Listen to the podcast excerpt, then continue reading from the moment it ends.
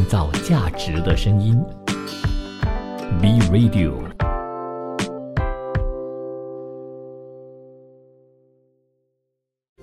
新趋势、新商机、新兴商业模式。今天是星期五二月二十四号，欢迎收听国际经济一二三，我是晋川。这个月份呢，也就是二月份呢，备受时尚界瞩目的一大盛事呢，就是米兰时装周 二零二三到二零二四 秋冬女装系列，就在当地呢二十一号正式的登场，预计会吸引众多世界各地还有当地的游客前来朝圣，并且创造超过七千万欧元的经济效益，带动意大利旅游业积极的升温。米兰时装周将包括五十九场的时装秀，就是五十四场的实体时装秀，以及五场的数位时装秀，还有七十场的演讲，七场预约制的静态展，以及二十九场活动。这次米兰时装周呢，聚焦展示意大利风格的独特性，意大利制造的品质和可持续性。米兰市长萨拉就说，米兰重返这个季度最热门的任命之一，担任现代时尚和美丽的全球大使。在出席的名单上呢，除了名人、设计师之外，预计还有一百二十个国际买家都会陆续的抵达意大利。预计呢，意大利总理梅洛尼也会出席这场盛宴。意大利最大商会就预估，外国游客人数将会年增 百分之十五， 并且带来超过七千万欧元的经济效益，其中住宿大约四千二百六十万欧元，餐饮大约两千万欧元。而周边地区相关行业影响最大的就是米兰以及市中心区域，其次是科莫以及蒙萨布利安萨。跟去年相比，米兰的客房入住率呢上升 百分之十二， 平均收入比二零二二年增长 百分之七， 达到一千五百三十九欧元。基本上呢，过去几年呢、啊、这个新冠疫情的影响呢，导致这些时装周，不管是在米兰还是在伦敦各地的时装周呢，都受到了一些影响啊。根据去年的一篇报道就说，每年二三月呢，这个四大时装周期间呢、啊、数千位时尚专业人士、名人、意见领袖以及模特都会奔走在纽约、伦敦、巴黎、米兰四大时尚都市，出席大秀等等各大时尚活动。四大时装周的举办呢，为当地带来了上亿美元的投资，还有旅游收入。但是受到疫情影响，这些经济收入都化为乌有。二零二一年上半年，全球的时装周日程呢再次以虚拟的形式举办，奢华酒店一晚难求，而当地酒吧、酒馆呢晚间人声沸腾，博物馆以及艺术展览人来人往，消费者在高端精品店一掷千金的这一些景象呢都不复存在。彭博社统计的数据显示，纽约、伦敦、巴黎、米兰四大时装都市的经济损失超过六千六亿美元。二零二零年二月，纽约时装周结束不久之后呢，纽约市就成为了全球新冠疫情的重灾区之一，死亡人数过万。于二月十四号开幕的纽约时装周也采用了线上展示的形式，官方日程显示，包括论坛、在线展示、线下走秀等等在内，纽约时装周一共有一百多场的活动。无论如何，这次时装周还是云集了各著名设计师。美国联合经济委员会数据显示，往年啊，大约十五万人到纽约参与时装周活动，而期间创造了大约数百万美元的收益，高于每年的美国网球公开赛的收入啊。二零二一年开年的伦敦呢，可以说是喜忧参半，更容易传播的变异病毒株导致了第三次封锁，疫苗接种避免了新一轮的疫、呃、疫情爆发。英国时装协会呢，二月十九号起就举办了纯数字时装周，包括 Victoria Beckham在内的九十五个设计师通过线上来公布他们最新的男女时装系列。那一年的伦敦时装周还与短视频分享应用程序 TikTok 达成了合作，共同开展人才甄选计划 NewGen， 指导新兴设计师，还有提供资金支持和流媒体平台展示机会。数据显示，时装周呢通常为伦敦带来超过 二点六九亿英镑的收入啊。牛津经济研究院就预计二十四万人直接因为新冠疫情失业，占英国时装业劳动力的四分之一以上，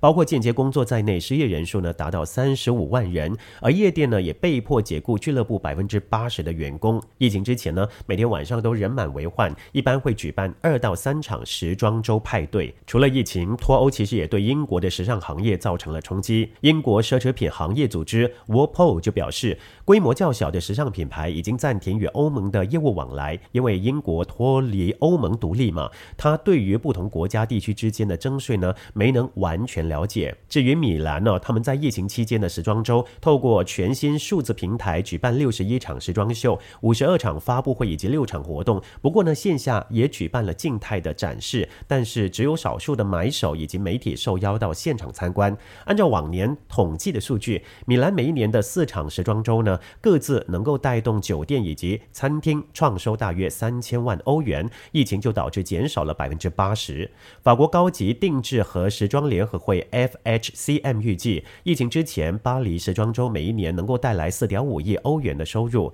新冠疫情的出现、啊、加速了时装周的民主化，就让所有的人都能够通过数字平台来看秀。以 L V 在二零二零年一月发布的秋季男装系列为例子、哦、品牌官方 YouTube 渠道的观看量就达到了五十万次，品牌二零二一秋冬男装大秀的观看量已经超过一百二十八万次。业内人士就认为，数字体验呢永远不能够彻底取代现场看秀的感觉，这个我非常赞成了。不管是看秀还也好，或者是教育，透过线上呢始终有一层隔阂啊。另外也有一篇报道指出，从时尚传播来看呢、啊、二零二零年巴黎时装周传播媒体传播度呢保持第一，依旧是国际流行趋势的风向标。米兰时装周由第四呢升到第二名，在疫情情况之下积极运用数字化手段。而上海时装周呢还是排名在第五，但是缩小了与前四的差距，尤其是大众对上海时装周的关注以及搜索热度也大大的增加，显示出疫情影响下勇于转危为机，开辟了时装周运营新模式的丰硕成果。从时尚要素聚焦来看呢，巴黎时装周、米兰时装周连续三年稳居前二，持续的汇聚国际顶尖服装品牌以及设计资源。纽约时装周呢由第三下降到第五，逐渐失去在品牌以及活动数量上的优势。上海时装周由第六上到第四，充分的展现了中国市场的引领作用，获得时尚界特别的关注。随着疫情慢慢消散，而且呢各国也开放了边境哦，相信呢这个时装周呢会呃陆陆续续的复办，而且也希望说能够带动这个行业的一些经济啊。创造价值的声音 B Radio， 新趋势、新商机、新兴商业模式。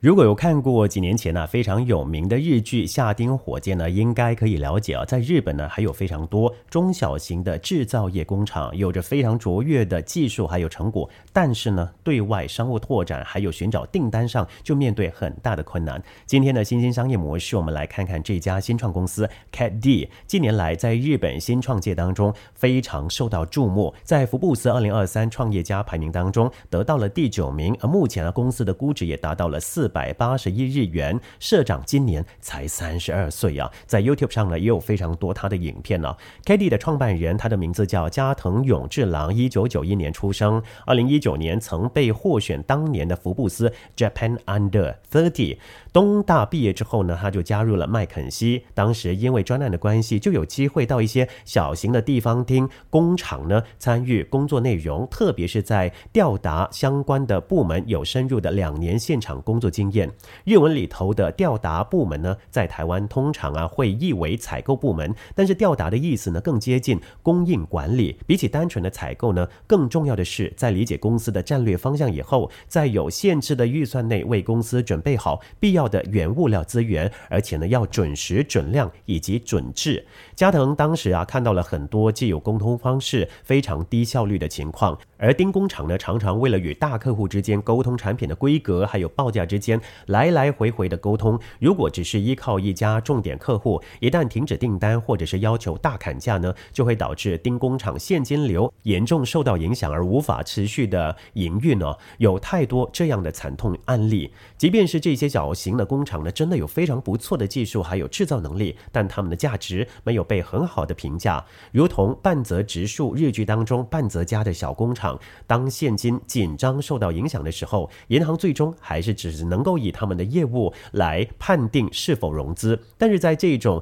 业界构造的框架之下，还是有可能会逐渐的凋零。加藤就看到了这样的一个机会点，从麦肯锡离职之后，就创立了现在的这家公司 Cat D。Cat D 公司的愿景呢，呢就是解放制造业的潜力。他们看到在现在的日本中小制造业现场，业务推进啦、订单估价、报价、品质管理方面有太多人手不足无法好好执行的环节，而透过 C A D 的服务就可以降低这部分的障碍，让每一间制造公司可以发挥出他们最大的价值。商品制造的流程当中，以一个产品的设计、原物料、零组件的供应、生产制造到销售的环节当中， C A D 把重点放在吊打与制造的这个环节，运用他们所提供的平台以及 S A A S 产品服务。 C A D Manufacturing 是一个集合众多制造业伙伴的生产制造平台。简单来说呢，当客户方需要特别的某一个金属零件，可以在 C A D 上直接设定这些规格，提供图面资料到平台上，不同规格的资料由 C A D 来协助变换，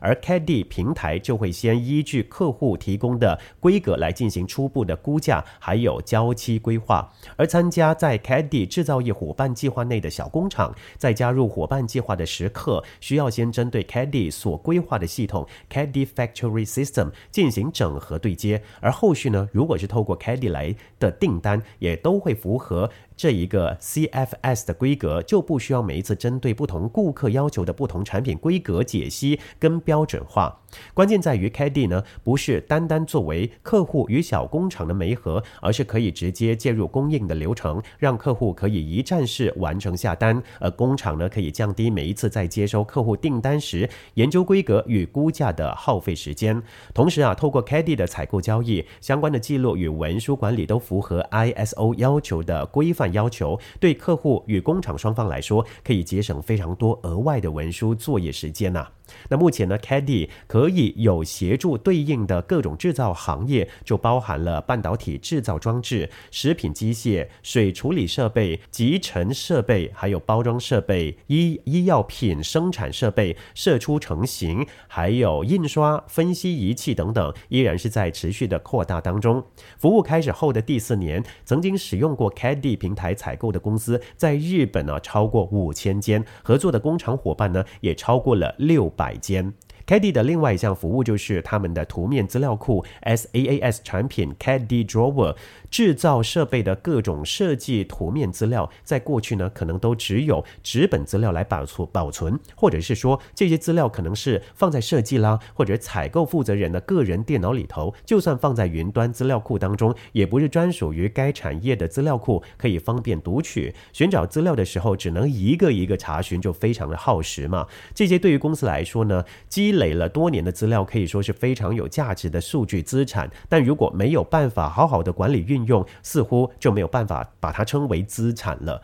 C A D Drawer 就是转以图面为核心，配合过去估价、报价、品质管理相关的文件等等，可以很好的共同管理以及收藏在系统当中，当之后有需要再拿出来研究或者参考的时候呢，可以快速就获得资料。随着 C A D 参旗下参与的工厂越来越多，整体的订单受助额就快速的成长。目前在产业设备制造商日本国内的前二十公司已经有 百分之七十 都导入了 C A D 的服务，也因此呢 C A D 这家公司就需要更多实际上在供应产业链有实际经验的人才一起参与。在世界政治经济情势不稳以及世界供应链重组的背景之下，二零二二年 C A D 分别就在美国、越南、泰国成立了分公司，而他们进军海外，在东南亚拓展制造业伙伴，在美国拓展业务的时间点可以说是站上了风口之上。未来以现在的 manufacturing 与 drawer 为核心， C A D 呢也想持续的扩张业务范围，目前已经部分、啊、开始尝试的就包括了财务、物流效率优化，还有智慧工厂、事业继承、人才育成等等的方向。 C A D Vision 二零三零年提出要在全球创造一兆日元的规模，世界最大的供应制造一站式服务伙伴，同时呢创造大约一千亿日元规模的世界上最大制造业供应链资料平台。其实我觉得 C A D 呢，他们看准一个这样的趋势，就是很多呃这些国家呢正在努力脱离中国供应链，这样的一个情势呢，也使得他们可以拓展更多的生意啊、哦，他们未来的成长性呢也非常值得期待啊。创造价值的声音 B Radio。